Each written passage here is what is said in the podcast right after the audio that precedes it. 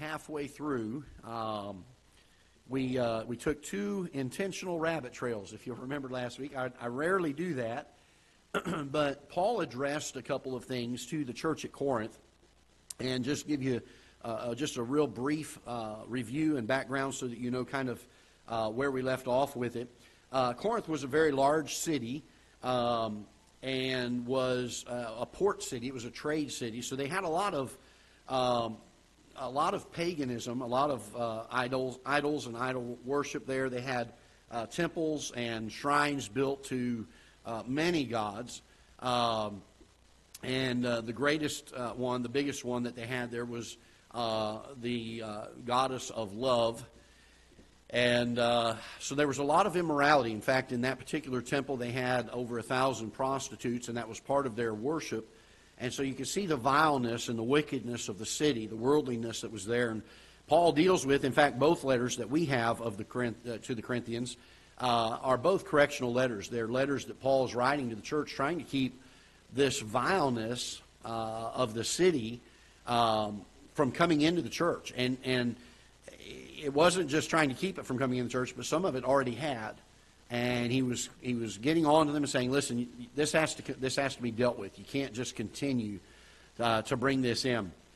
But uh, we did deal with a couple of uh, of issues um, regarding uh, the unity of the church was one of those, and uh, that we don't sacrifice uh, that which is right just for the sake of unity. And we've got to be so careful because uh, you know, the, there's no doubt, and, and I think all of us could sit, sit here this morning and agree. Uh, the Bible teaches us very clearly that God is love. Uh, he loves everybody. And uh, we oftentimes, when we talk with folks, uh, will hear them say, well, He's a loving God, and uh, He knows how I am, and so He loves me the way I am. And He does, but because He loves you the way you are, He doesn't want you to stay the way you are. And what most people mean by that when they say that is, He loves me the way I am, so there's no need to change. And the truth of the matter is, He loves us the way we are, and we do need to change. He wants us to change. He wants us to become more like Him. And He makes that evident throughout Scriptures. And so, uh, Paul is, is asking them to have some unity in the church and to be of one mind and of one accord. Uh, but we must understand that when he speaks of these things, uh, he's not saying that they need to be of one mind and one accord in things that are wrong, but in things that are right, those things that would be of uh, righteousness' sake. And uh, I was talking to uh, an educator, uh, I think it was this week, might have been last week, and uh, one of the comments that was made is they were talking about uh, the public school education. They said, well, these teachers, what matters is that they have a heart for the kids. And I said, no, that's not right. what matters is that they have a right heart for the kids. Because you can love the kids and still teach them wrong. But you've got to have a moral standard and a right, a desire to do right and, and have a heart for them. And so it's not enough for a church to have just unity. It's, it's that we have the right unity. We have unity in righteousness. And so we spent a little bit of time dealing with some of that last week. And uh, we gave you the three divisions of the book. I think we went through all three of those. I'll give them to you real quickly again and then we'll deal with the, the last part of this. Um, the first division is chapters 1 through 4, where uh, Paul had received a letter from a lady by the name of Chloe, uh, telling him about some of the divisions in the church and some of the things that were going on, and even some of the um, the uh, the um, uh, immorality, and, and he, she, they start to deal with that in the end of chapter 4 and going into chapter 5 and 6. Uh, so I will say this that even though we call this book 1 Corinthians, um, it is actually the second letter that he wrote to the church at Corinth. We do not have in our Bibles uh, the first letter, uh, but we do know that he speaks of it in this letter that he had written to them before about these matters. So we know that there was at least one other letter uh, prior to this that we do not have as part of our Scripture. Uh, but uh, the first section of the book is chapters 1 to 4. Um, there were some cults that were rising up. People were becoming very, uh, if you remember, this is where they say, uh, I'm of Paul, I'm of Apollos, and, and they all seem to kind of have their little niches, and there was a lot of pride in who they followed. And it was almost a, uh, a status symbol if you named the right name of who, who you were following. And Paul puts that to rest. He says, look, that, that should not be. So he deals with false pride. He makes it clear that it's not about man's wisdom uh, or their, or their uh, mannerisms or their personality, but he speaks the fact that the truth of the gospel is what is important and that it brings people to Christ. Um, he tells them not to have these, these divisions among them. They shouldn't have these kind of uh, they shouldn't have these kind of um, divisions in their midst re- regarding who they were following. Uh, it's God that gives the increase. We're all in this together. I, a few uh, weeks ago, Brother Waymeyer called me. Brother uh, Jim Waymeyer, he's a dear friend. I've known him for many, many years. He and I are very, very good friends. And he called me the other day, a few weeks ago, and said, Brother Greg, I just wanted to uh, call you and tell you I'm going to be starting another church. And uh, I, I, know, I know his mindset behind it was he, he was perhaps maybe afraid that uh, I would be like, well, why is he starting a church right here in our backyard? But the, and he was kind of like, I just wanted you to know it from me and not be upset. I'm not trying to steal people from your church, that kind of thing. And I just told him, I said, Brother Waymeyer, we could have 10 more, we could have 100 more churches like these in this county and still not reach everybody. Uh, I learned a long time ago as a pastor, we don't deal with, you know, God brings the people into the church that He wants in this church and he'll move them to other churches if that's where he wants them to be. And you learn to be content in those things. Because it's not about Brother Greg or Brother Waymeyer or Ketha Heights Baptist Church or another church. It's about God giving the increase. And in fact, it's interesting that even in the early church in Jerusalem, God sent some persecution their way to scatter them, get them to go out into the highways and hedges and start new churches. And I think one of the great ministries of the church is to help in establishing new churches that we don't just soak it all up and, and hold it, but we soak it all up and then we go out there and we spread it. We give it to everybody. And uh, Paul kind of deals with a little bit of this. He says, look, there shouldn't be a, any kind of schism there. There shouldn't be any kind of uh, uh, friction between who you're following. We're all working to get the gospel to those that are lost. And uh, God is the one that gives the increase. He's the one that gets the glory for it, not men. And so he deals with that in that first section. The second section is chapters 5 and 6, and this is where he deals specifically with uh, the immorality that was already taking place in the church, and uh, he wasn't getting on to them that it was being done in the church. What he got on to them about was they had not dealt with it. If, if immorality had come into the church and the church at Corinth had dealt with it, Paul probably would have commended them for that. But the problem was they were not dealing with the immorality in the church uh, to the point where there was actually incest, uh, where uh, uh a man's uh, a son's dad passed away and he married his mom, or began to have immoral relations with his mom, and so and it was being openly done in the church. And you got again, you got to. sometimes we think of that and we think, boy, how could a church ever allow that to happen? Yet we see quite a bit of that in our churches today, don't we? Where it's not dealt with, people don't teach on that or preach on that much anymore and it's just kind of swept under the carpet. Uh, but the other thing is, uh, you got to remember the city that they're living in. Uh, these people are living surrounded by the world, and there's a lesson to be learned from that, and that is this.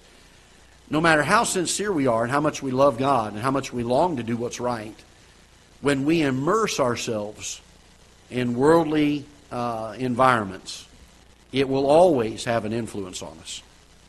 And that's one of the reasons why so often in Scripture the Bible tells us that we're to uh, abstain from all appearance of evil. We're supposed to uh, be separate from those things. I know we have to live in the world. We can't leave this world, but we don't have to participate in the worldly things. We don't have to go where the worldly environments are. Uh, and there's a good there's good wisdom in that, and that is because it will always influence us, as it did this church. They were in they were um, in the middle of a, a, a very depraved city, and it had an influence on them. It caused them to drift from the truth. And so he deals with this, uh, saying that they needed to remove the, the, the person that was doing this if they were not willing to stop doing it. Uh, at the point where they repent of that and get that right and stop doing it, then he said, you know, they can come back in at that point, but uh, but you need to if they're going to do this, they, they need to not, not be a part of it. And then he dealt with uh, the testimony of the church uh, regarding the issue of going to law one against the other. Uh, they were having people in the church, somebody did somebody else wrong, maybe in business or uh, that caused a loss on, on a particular way, in a particular way. And they were taking each other to court uh, and taking the law and suing them. And Paul dealt with this. He says, listen, that's a poor testimony to the world. Christians are supposed to get along. They're supposed to be able to treat each other well. And when we do this, it's a poor testimony. He said, in those matters, uh, those matters, the issues of somebody doing someone wrong in that aspect, he says, set them that are the least esteemed among you in the church in judgment over the situation. And uh, let them let them handle this thing and uh, take care of this uh, as a Christian should. And uh, so he deals with that in chapters 5 and 6. And then the last section of the book is chapter 7 through the end of the book, chapter 16. And uh, he, it's during this time that he addresses, and this is kind of where we left off last week. Uh, he addresses a list of questions that were sent to him. So the first two sections we're dealing with reports people sent him. Uh, the first one was somebody saying there's division in the church, there's immorality in the church, and so he deals with those two things because he was given that report. Uh, but apparently, the church uh, at uh, Corinth had sent him a list of questions that they wanted his input on. And so, chapter 7 through chapter 16 is primarily him answering uh, just basic questions that the church had sent him. I'll give you a list of some of the subject matter that he dealt with. Uh, in chapter number 7, uh, he deals with the topic of marriage, uh, celibacy if you're single, uh, and then divorce, the issue of divorce. He deals with all three of those in chapter 7, as well as uh, the issue of remarriage. Uh, when is it okay to remarry and when it is not okay to remarry? Um, and then chapter 8, uh, he deals with several issues, and this takes place from chapter 8 all the way through chapter 11. One of them is the issue of Christian liberty uh, versing the law of love. Um, and I want to take, take just a minute to explain this because a lot of times I think we misunderstand this truth or this teaching. This is where Paul says, All things are lawful for me, but all things are not expedient. Uh, when we got saved, we're not under the law anymore. There are things that we do today that were illegal for the nation of Israel to do in the Old Testament. Uh, we eat things that we don't, we, don't, we don't stop and say, well, hey, was this sacrificed to an idol? Or is this a clean animal? We don't ask those things. We just, we just eat food and, because we have liberty on this side of Calvary. However, uh, Paul said there are some brothers, and he called them weaker brothers. They weren't quite as mature spiritually, they hadn't learned these things yet, that, um, that took offense uh, if something had been sacrificed to an idol, that they shouldn't eat it. Um, and uh, he deals primarily with that issue, but he uses that as an application and a principle for some other liberty that we have in Christ. And his point was this He said, Even though I have liberty, if it's going to cause my brother to stumble, I'm not going to do it. And so you have the stumbling block uh, issue that comes into play.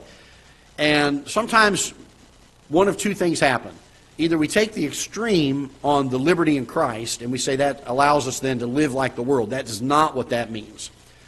But if, if we do fail in some areas, uh, we're not going to be put to death for it under the law. We have liberty in that. We're not going to lose our salvation over it. Um, and then in other things that were ceremonial law uh, to the Israelites, we're not under that bondage anymore. We have liberty in those areas.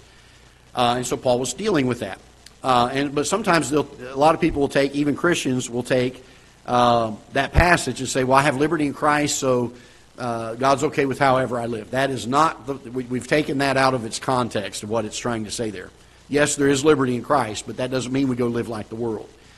The other part of that problem is there are people who are on the other side of that coin who hold to uh, things that, to be real honest with you, are either a, a matter of conscience, uh, personal standard, uh, and and it's fine to have those. In fact, I have some in my life, and if the truth be told, every single one of us has some some uh, standard or some line that we draw that is a personal one. It's not something that we found black and white in Scripture on, but that's the line we don't cross. And all of us have them. They, they may be different places, but all of us have those. And Paul was saying there, there comes a point where if that brother is going to be upset at you for not having the same standard, then sometimes we have to forego our liberty in Christ because we love that brother. And even though I have liberty in that area, I'm not going to take advantage of that liberty because it may cause my brother to be bitter or to be upset or to have offense.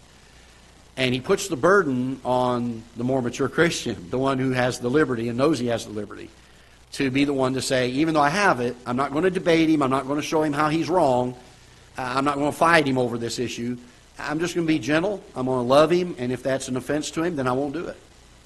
And so sometimes we are to lay aside the liberty that we do have. We're not forced to, but we should willingly do that for the sake of the weaker brother. And Paul deals with that issue. Uh, one of these days, Lord willing, I'll preach on that actual chapter. I, I have dealt with it one other time about three years ago, four years ago, uh, but it's about time to probably deal with that one again just to try to be a help to some folks uh, in that area.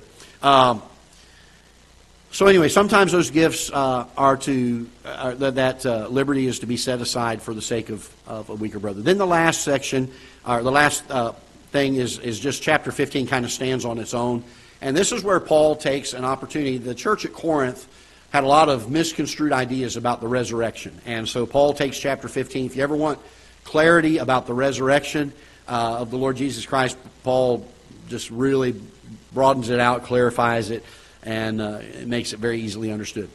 Uh, we do know that the author of Corinthians was the Apostle Paul.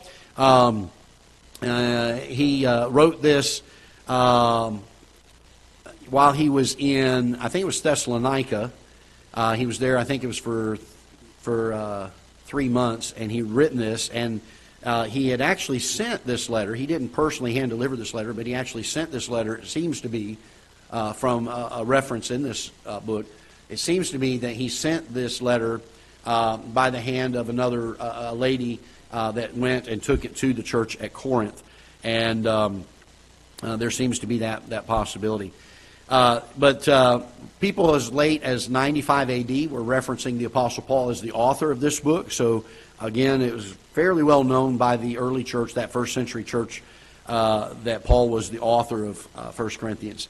Uh, Clement of Rome also uh, wrote to the Corinthian church, and he even cited some of the epistle that Paul had written, and he referred to it as Paul's writing or Paul's letter.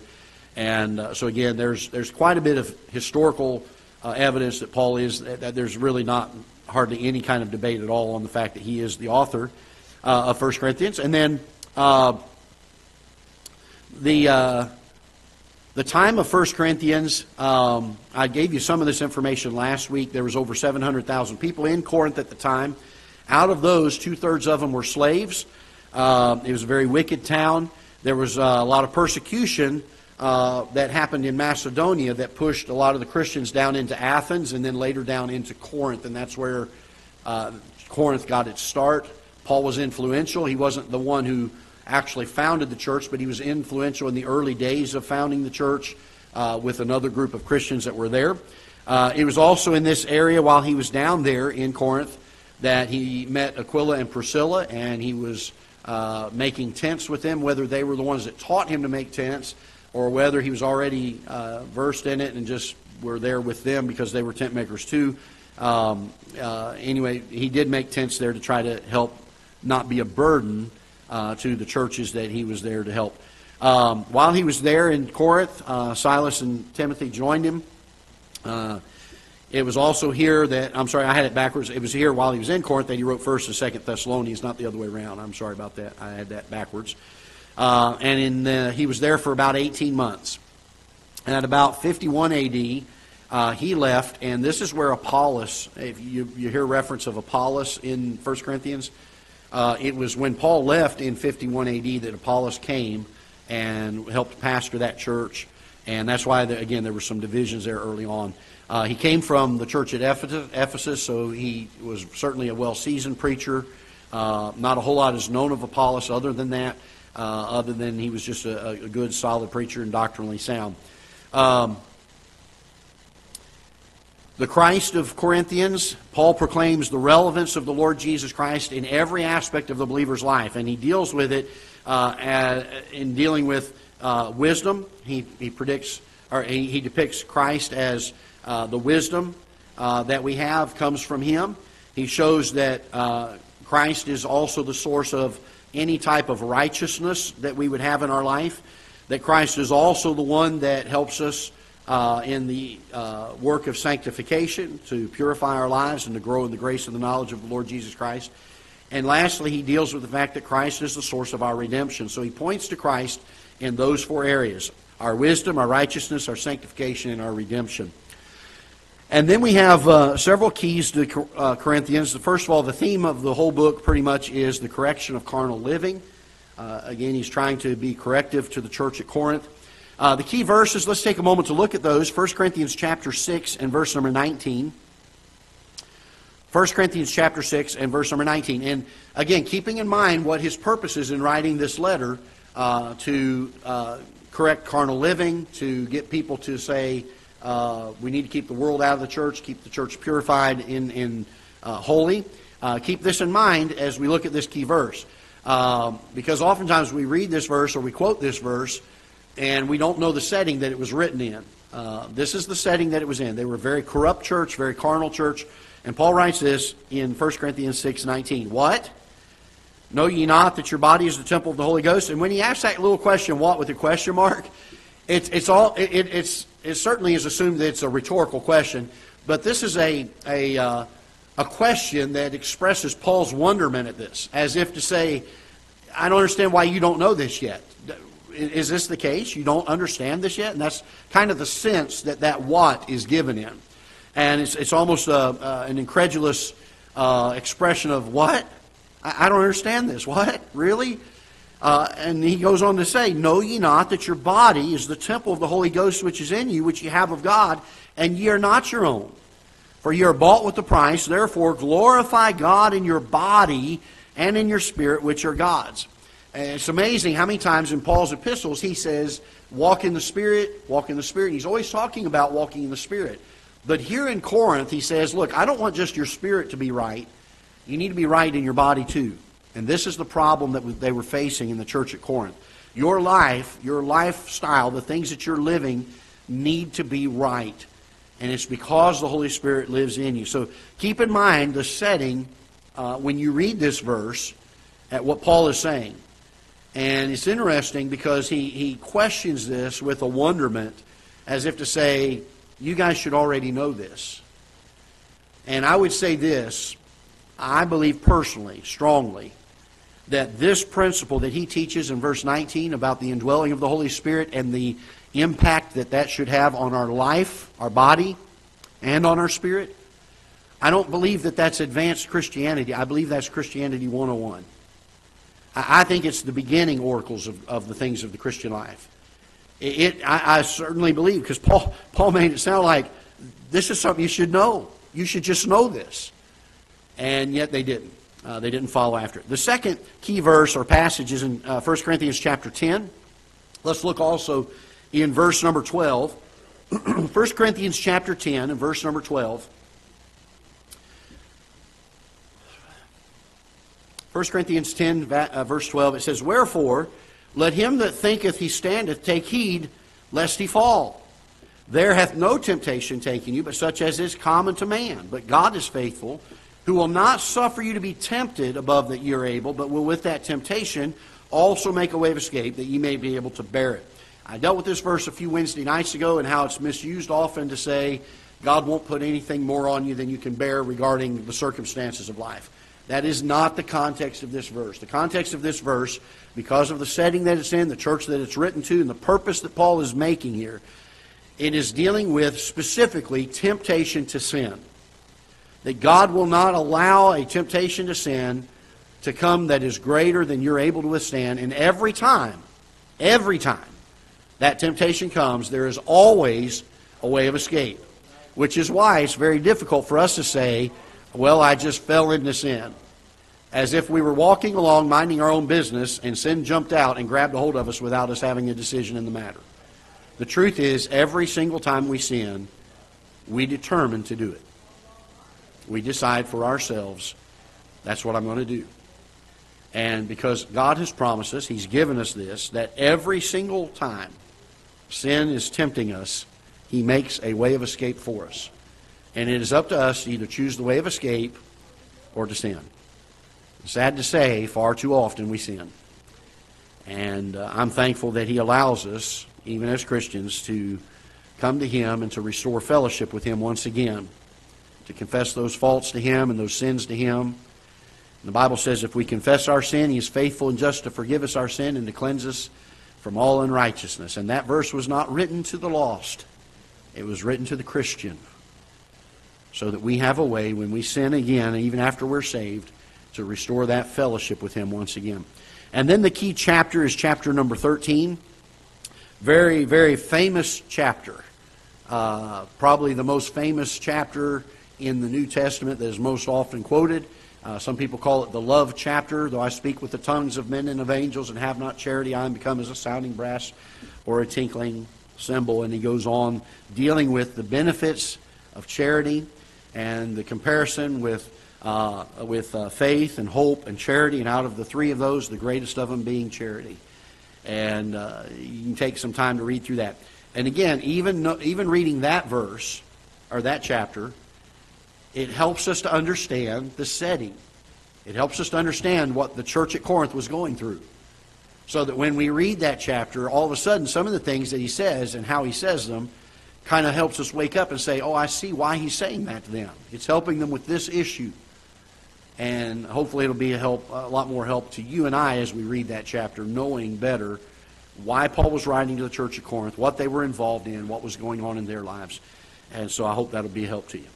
Lord willing, next week we'll go into Second Corinthians, and uh, unless the rapture happens. And if that happens, we'll let the Lord teach the lesson. He does far better than I do anyway. All right? Let's go ahead and stand. We'll be dismissed in prayer.